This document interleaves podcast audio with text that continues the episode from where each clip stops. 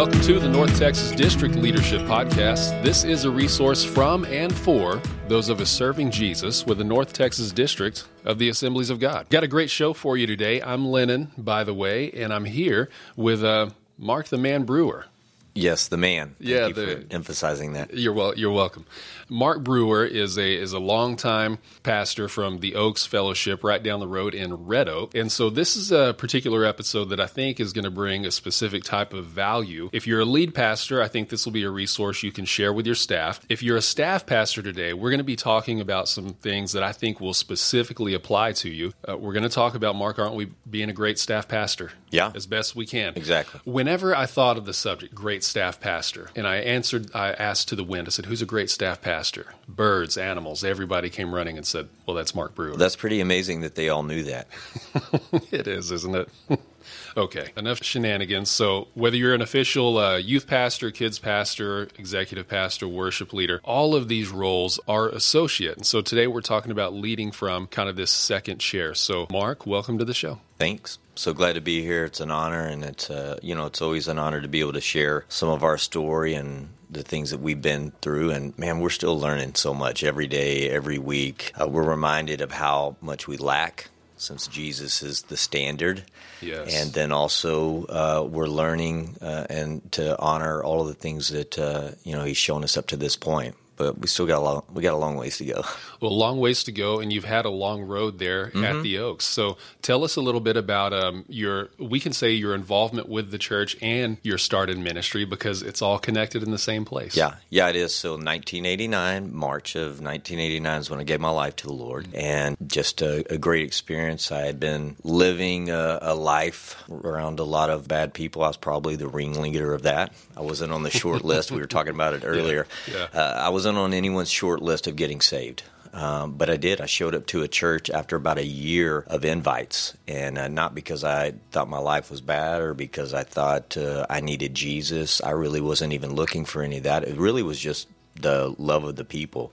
Yeah. And uh, so I showed up, gave my life to the Lord, and then I've never left. So it's been uh, 30 plus years that I've been there at Oaks Church. And uh, it's Yeah. been a good run. Yeah. So I think the probably the most official step into ministry was uh, about a year in. I'd been following Jesus for about a year. I was still bartending uh, at a place called Chili's. It was kind of a heavy hitter restaurant back in the day. Heard of that? Yeah. Heard of Chili's? Yeah, there. You know, it's still kind of popular, but back then it was kind of right on the edge, and that Yeah. was where all the churchy people went uh, before and after services and all that. Yeah. So I had been working there for a while. Was about to go into management, and Scott uh, called me one day, said, "Hey, come up to the office. I want to talk to you about something." So he pitched to me uh, an amazing offer. He said, "Hey, we have a Sunday school classroom that we can let you live in. We can pay you twenty five bucks a week uh, for food." And uh, that'll probably cover breakfast and lunch, and then you'll have to, you know, fast and pray for dinner, and Yeah. hopefully the Lord will provide. And then I became the glorified uh, kind of temple dude who opened up the building before and after services, closed things down, and so yeah, that was the step. So he said, think about it, see see if the Lord wants you to do it. And I thought, well, okay, I can go make thirty five thousand dollars being a manager, and I, I think in today's figure that's probably seventy k or something. So it was good Yeah, money. Yeah, significant. Uh, that was a long time ago. Or I can make twenty five bucks a week and sleep on a dirty Sunday school classroom floor. Uh, and uh, it was a it was an easy decision. Uh, I took the floor, and uh, it's made all the difference. It's been fantastic. Wow. So I've heard you say you, you did a breakout for us at district council, which was fantastic. You talked about planning for growth in your church, and so appreciate that. It's such a such a good contribution to the whole conference. And so um, in that though, you mentioned that over the years at the Oaks, you have held every staff position with the exception of uh, head women's minister. And so talk a little bit about the development of your role and sort of what your specific uh, portfolio might look like today. I now have this lofty title of executive pastor. Yeah, And, uh, you look sort of hoity-toity walking Yeah, in here. I know. Well, I have that, and that's probably how the birds and the the, the fowl and the animals Yeah, knew that all- I yeah, was sure. key staff guy. that journey's been been just really one step at a time. I've never had this, hey, I need to go do this specific thing in ministry calling. It was really, I just need to do what the Lord affords for me to do next. And so initially that started with uh, I'm the, the door opener guy in the mornings and the door closer guy at night, the air conditioner turner offer. Yep. Um, and then it morphed into, hey, you're going to teach a little Sunday school stuff. And then, hey, we need some help in kids ministry. And then eventually, I think the first time I actually started uh, making real money, which was I think a hundred bucks a week uh, when I got married, was as the kids pastor. So, wow. uh, and then you know I've done everything from uh, kids pastor to uh, young adults pastor. I think I was probably a junior high pastor, worship pastor, services, men's ministry, and uh, some volunteer pastor. Uh, and then for about 15 years, Melanie and I uh, directed, now it's called OSL, Oak School of Leadership, but before it was Master's Commission. So yes, we did that for yes. about 15 years. Okay. Uh, so that was probably the biggest component and the, probably the one that had the most longevity and really set me up, I think, for this role as an executive pastor because of the day to day interaction and the constant growing. So I, I, got a lot of good reps in uh, mm-hmm. doing that. And then I just took the next step in uh, uh, taking that to the, you know, the older adult level right. and uh, broader reach in the church. So for a lot of staff ministers, you, you literally have done everything except for women's ministry. I mean that that does really cover the gamut. For a lot of us who may serve on staff, there can be this sort of lingering thing that our ministry really starts whenever we mm-hmm. leave from where we are and we go we're the head man or the head woman somewhere. And so that can lead, I think, to a lot of um, a lot of discontent, maybe a little disengagement, sometimes well before it's time to really be mm-hmm. disengaged or to be discontent. So, um, what opportunities for benefiting God's kingdom do you feel are uniquely available to those ministering from a staff portfolio? Yeah, I think the biggest thing for most of us to recognize is that uh, um, God's the one that calls us to places, and mo- and we would we would totally say that with our words and say, oh, yeah, God called me here. But then sometimes the way that we operate in our thinking, it looks a little bit different because we have our eyes on whatever the next thing is. Yes. And uh, there's just not a lot of scriptural context about looking to the next thing. In fact, there's more scriptural context about shut up about tomorrow and just get your junk done today.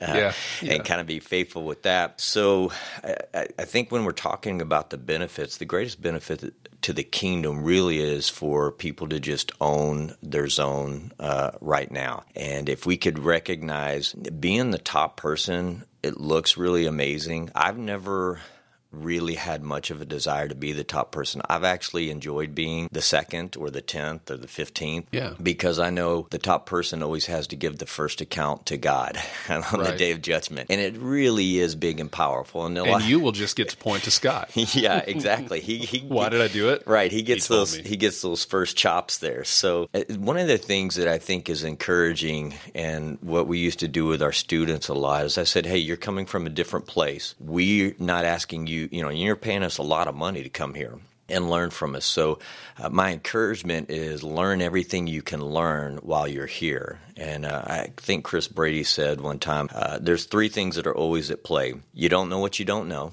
mm-hmm. some of what you know you're forgetting. And some of what you know just ain't so. Either it wasn't legitimate before when it, you know when you heard it, or it's become irrelevant. So what I would always encourage people to do, and I still uh, encourage our staff, new staff today, hey, you need to always be looking at what's happening and thinking, what of that can I do next and take into whatever my next role is, and whether that's here in this house or at another house, and what do I need to offload, or what do I need to dismantle, or what do I need to get rid of, or what would I not do you know, uh, given another opportunity. And just really stay in that lane instead of this idea, well, hey, when I'm the boss or when I'm the head honcho, I'm going to go do these things and those those other things. I think it's totally appropriate. And like we do with our parents, you know, hey, if I'm a dad, then I'm not going to do it this way or that. Yeah.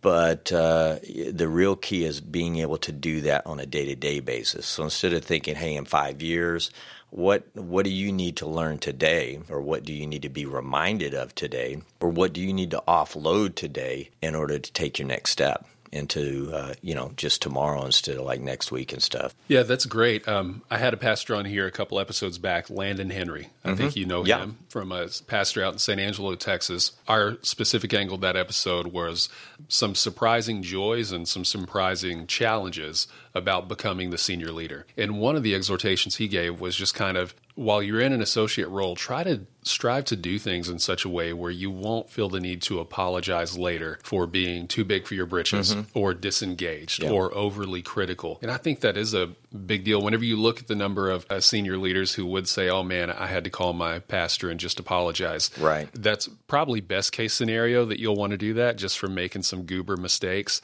But I think that really does, if you are to be leading something one day, to be sowing what you pray you'll reap yeah. with staff. Well, the key is Ephesians four says this. Paul's encouragement was, "Hey, as a prisoner for the Lord," and that was his current role. Now he had done a lot of other things, but in that role, he was living as a prisoner, not something that he probably woke up thinking, I'd love to be in this situation. But that perspective, as a prisoner for the Lord, I urge you then to live a life worthy of the calling that you've received. So it's not the calling that is for tomorrow, it's this moment calling oh, that wow. I have right here. And yeah. so I think a lot of us have this idea of, hey, once I get these reps in, then I'm going to move to this level, to this level. Mm-hmm. And the real focus is, hey, it's about God's calling there's so much spent on dreams and goals, so much time because we've gotten nervous about the discipleship idea. So most of the time we're talking leadership and we miss that calling piece. Jesus lived his life uh, fulfilling the calling. Uh, he could have done more, could have healed more people, uh, could have cast more demons out, could have raised more people from the dead, but why didn't he? That's a great question. He actually left a tremendous amount of stuff on the table that could have been done. And there were always people trying to get him to do other stuff. Hey, let's build some tents up here. Hey, let's go to this city. Hey, let's yes. do this miracle in the street. And he said no a lot. And it was because he was totally comfortable with the calling. And he even said it this way the son only does what he hears the father saying to do, and the son only does what he sees the father doing. And I think as pastors, sometimes we have a tendency to strive for more than what God has called us to do. So I've just gotten really comfortable. Just I'm going to live the life worthy of the calling that He's given me up to this point. Yes. And if He wants me to do more, He'll tell me to do more. The other piece is when Jesus talks about being faithful, his minimum is 2x. It's double. It's a 100% return. When you go and read the parables, uh, the minimum when he says this person's been faithful is a 100% return on what they've been given. Mm. And so I think as a staff pastor, it's not about, hey, when am I going to get the next baton handoff to scale up?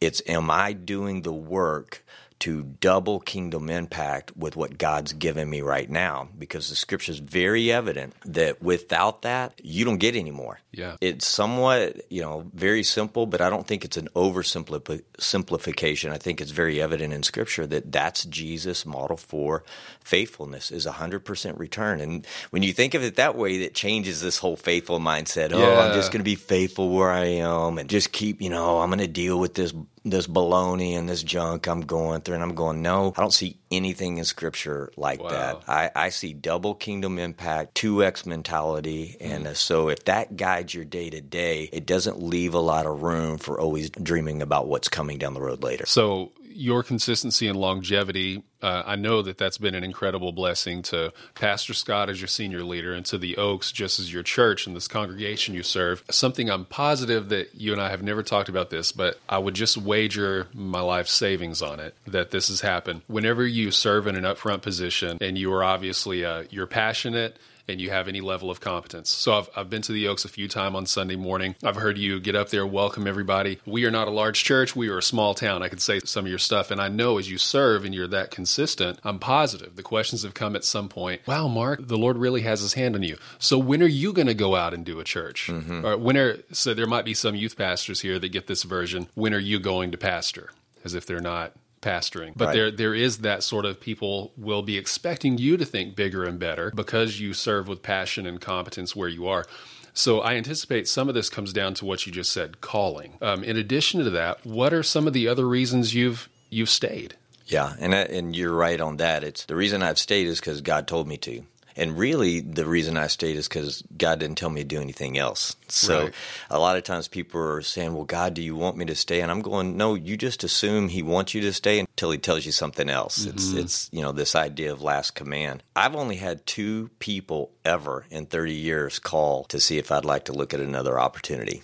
Oh, my savings are safe, but just barely, just barely. So, the, you know, one was a pastor friend of mine um, who's passed on, Brother Gregory over in Rowlett, and then one was a good friend of ours, Sam Farina, when uh, he was out in. Uh, Love Sam. Yeah, out in North Carolina or South Carolina. So that's the only two calls I've ever had. And I said, I'm not sensing the leaving, but I'll consider it and take it to the Lord. And it was pretty easy to, to get to the answers mm-hmm. uh, on those. I think when I look at it, it's probably uh, less these things were happening. And so it's the reason I stayed. But there are some great things that have happened because I've stayed. Yeah. And uh, and I think uh, I, I, had a couple here. One of those things is constantly being invited into the whole of the organization. And I was invited early on.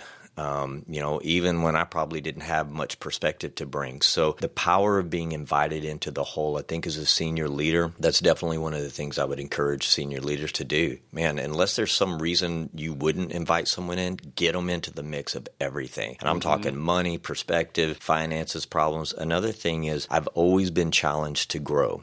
And that's been a part of the Oaks Church culture since the day I walked in. And it started with Pastor Tom, it's continued with uh, Pastor Scott. It's about growing. There's no way to make disciples and be a disciple unless you're growing. There's mm-hmm. no way to become more like Jesus unless you're growing. So that is very, very much a, a, part of the culture. And, and I'm so glad that I have that inside of me and, uh, you know, from sticking around this long. The third thing probably is being loved well. Uh, Oaks Church is going to get beat in a lot of ways ways. We're going to get beat on all kinds of stuff. We're going to get beat on our signage. We're going to get beat on our branding. We're going to get beat on our social media. We're going to get beat on our services. Our music's hard to beat. You know, Clayton and these guys. Oaksworth is yep. pretty pretty tense. Yep. Uh, Scott's the best preacher I know, most relatable. Uh, but you can still beat us on a lot of things you're not going to beat Oaks Church on loving people. And I think my life and ministry is an indication of that.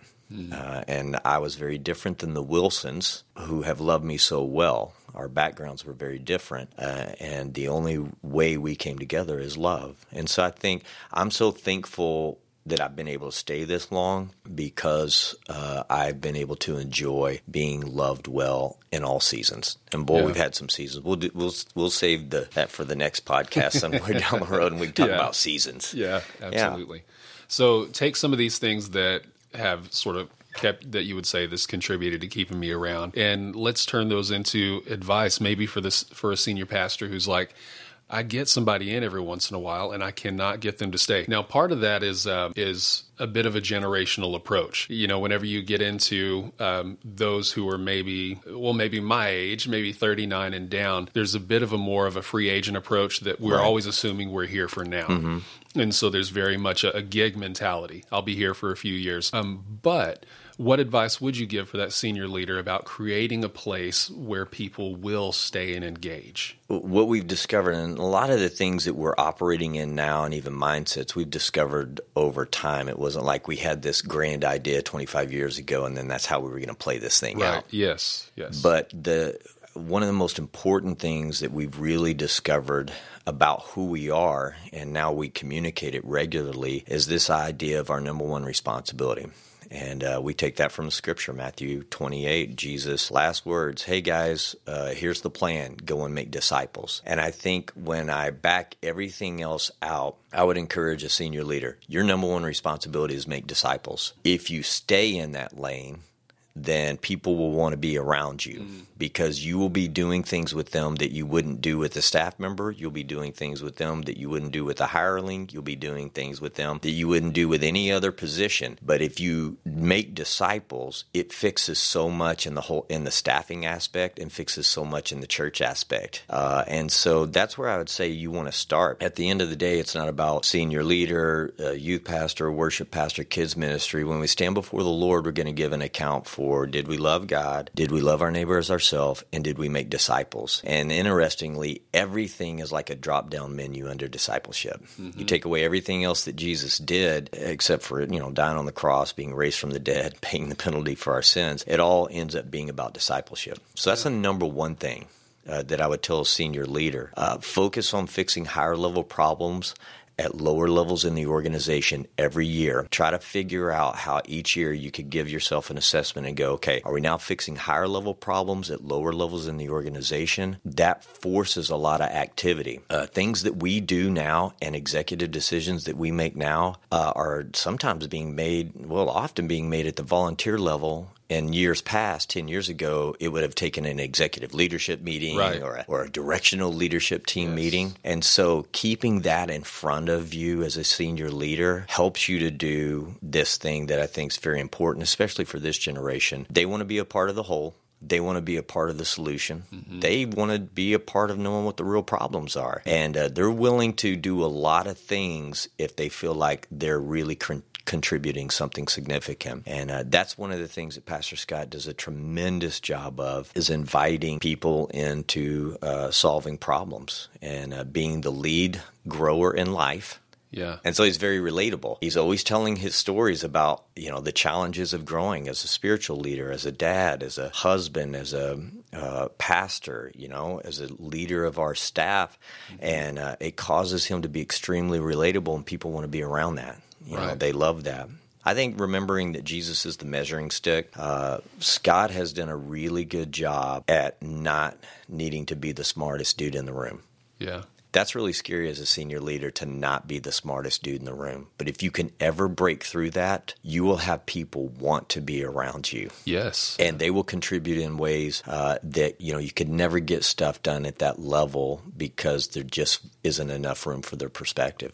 And so right. it's just really powerful. So those are some of the things that come to mind when I think about, hey, as a you know, as a senior pastor, how do you keep and and grow and, and go mm-hmm. long term with with these staff people? That's that's you know that's a real key there. And that's direct. I asked that question in the way of a senior leader, but friends, if you're those of you listening, that's directly applicable for any level of leader who is trying to bring people along with them. So that's applicable for the yeah. youth pastor who's trying to really develop some committed volunteer leaders underneath him. It's applicable for the worship leader. Mm-hmm. Really, it's you've given us principles of influence right there mm-hmm. the things that'll make people right. want to stay with you i think we have this idea it comes from society rather than from scripture this idea okay well we got the uh, gen zers the gen xers the millennials uh, you know the baby boomers yeah. uh, you know they're they're starting to die out a little bit but you got all these generational people mm-hmm. okay Forget all that junk. Mm-hmm. At the end of the day, Jesus said, Go and make disciples. And if you do it the way that Jesus did it, you're not going to have a problem mm-hmm. uh, getting high capacity people to stick around. Now, we used to think, man, we want to get people in to stay with us. Now,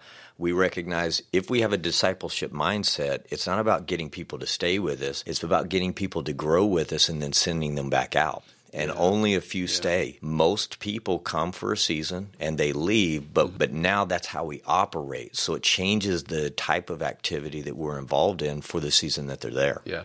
And that's kingdom math too. You end up seeing a return on that that does sure. not make sense. Yeah over the 30 years that you've been involved, you've seen a lot of other staff members come and go. Uh, of the ones that were not um, blessed and released, of the ones that you sent out with joy, or you look back on their on your time together with them on staff really fondly. What are some of those qualities that tend to define great staff members. Yeah, the the ones that stick around and, and make the biggest impact, I think number one, they're going to be the best lovers of people for whatever reason that wins the day. I mean, the scripture says it wins the day. You know, the uh, the three greatest things faith hope and love but the greatest mm-hmm. is is love so it wins the day love does uh, secondly uh, the ones who are most in tune with making disciples and empowering the people under them. And if, you know, from a secular mindset, working themselves constantly out of a job, I mean, that's all I've done. I've, I've built a, a, lifestyle of doing that. And the ones that are most successful in our organization are going to be uh, living that way as well. And then it goes back to what we talked about that faithfulness with the mindset of 2x, doubling the impact with what they have their hands on. Mm-hmm. We can sit and pine on, on, well, we wish we had more money and we wish we had more resources and this and that that, but I'm a believer that God limits the resources so that we actually do what He's asked us to do instead of doing more than He's asked us to do. Yeah. Most Yeah. people, you know, when I was younger, I was always mad, well, why can't we have more money and why can't we do more things? The people that are most successful in our organization go, okay, let's get an assessment of what we have and then let's double the impact uh, with what we have our hands on. And then we know that God, when He's ready, He'll give us some more. So that mindset creates a, a real stickiness for the people that, hmm. that are able to stick around. And some of them are seasonal. The whole purpose is make disciples. So it's either they're going to keep growing and scaling up in the opportunities that they have in the house with us, or they're going to go to another house. Yeah. Uh, it's not for us to decide that initially. God's Right. the one that decides that, you know, as we move forward. But let's talk about your relationship with your senior pastor for a moment. You guys have worked together for a long time now. You've gone through a lot of different seasons, as Yeah. you mentioned.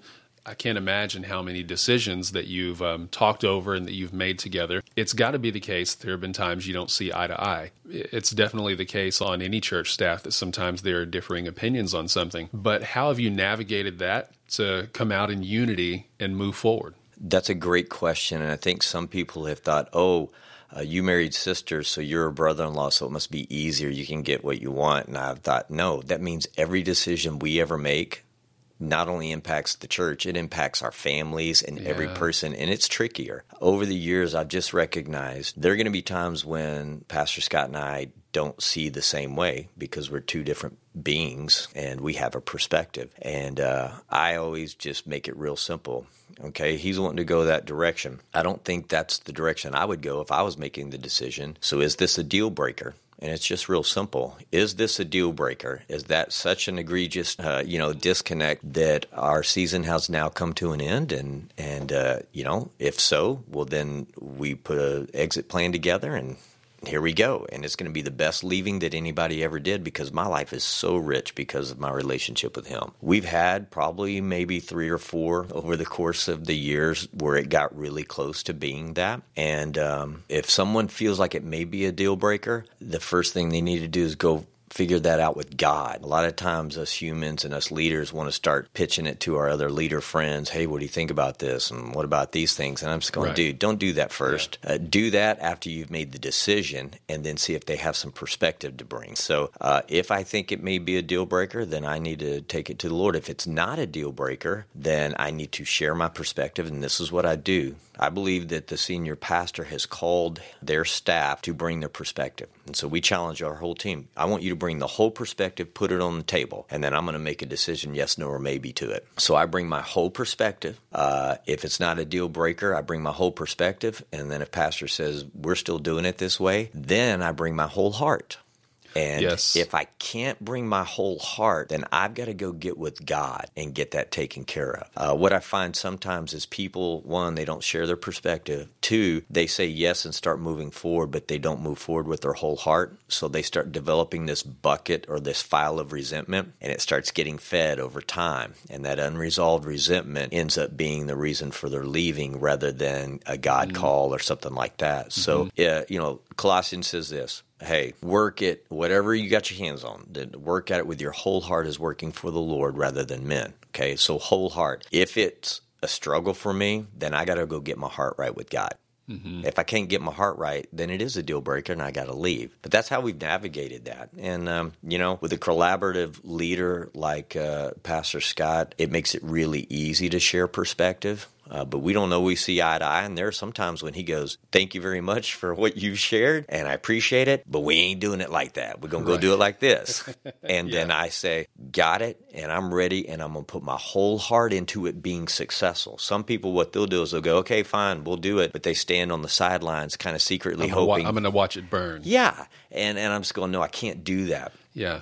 So Yeah. that's that's how we you know it's a very simple way to deal with it, but it's just I just ask myself, is this a deal breaker? If it's not, then uh, if I need to do some hard work, I get with God. If not, then I just jump in and go, okay, how can I make this thing successful? That's great. You you made me think of a discussion that we had here in our office. Maybe it's been about a year ago, but we have a number of just top flight ministry leaders here in the office and we were talking about one of our district events and as we were looking at it we had a room full of differing opinions on that and as we were leaving we were just talking about okay we're making a decision that's the preference of you know, one of us, but this is now our event. You know, we Right. we are going out Yep. shoulder to shoulder, and it's what you said, not standing on the sidelines, not engaging because it's not my flavor. It's good wisdom, Mark. Well, I think it's tricky. It's not easy to do, man. It's been it's been hard, and there have been some times when I actually was right, and Sure. and uh, you know I'm not coming back going, hey, I was right, and you should have done it my way. There's learnings for me even in that season, Mm-hmm. and uh, so I think that perspective is, has helped me, and I don't try to overcomplicate it. Hey, is this a deal breaker? If it's not, then I'm going to find a way with God's wisdom to get in. If it is a deal breaker, then I'm going to hug and love, and we're going to create an exit strategy. Yeah. Well, before I ask you this uh, question, sort of on parting guidance, you've mentioned um, the importance of growth at your church and in your life. Tell us uh, something that's kind of stirring you lately, whether it's something that you've heard a leader say, a passage of scripture, book you're reading. What's something that's stirring you? Well, uh, one of the things that we're starting to see, and you know, we've evolved over the years as a church, but we're much more geared in this idea of the new believer growing into a mature believer.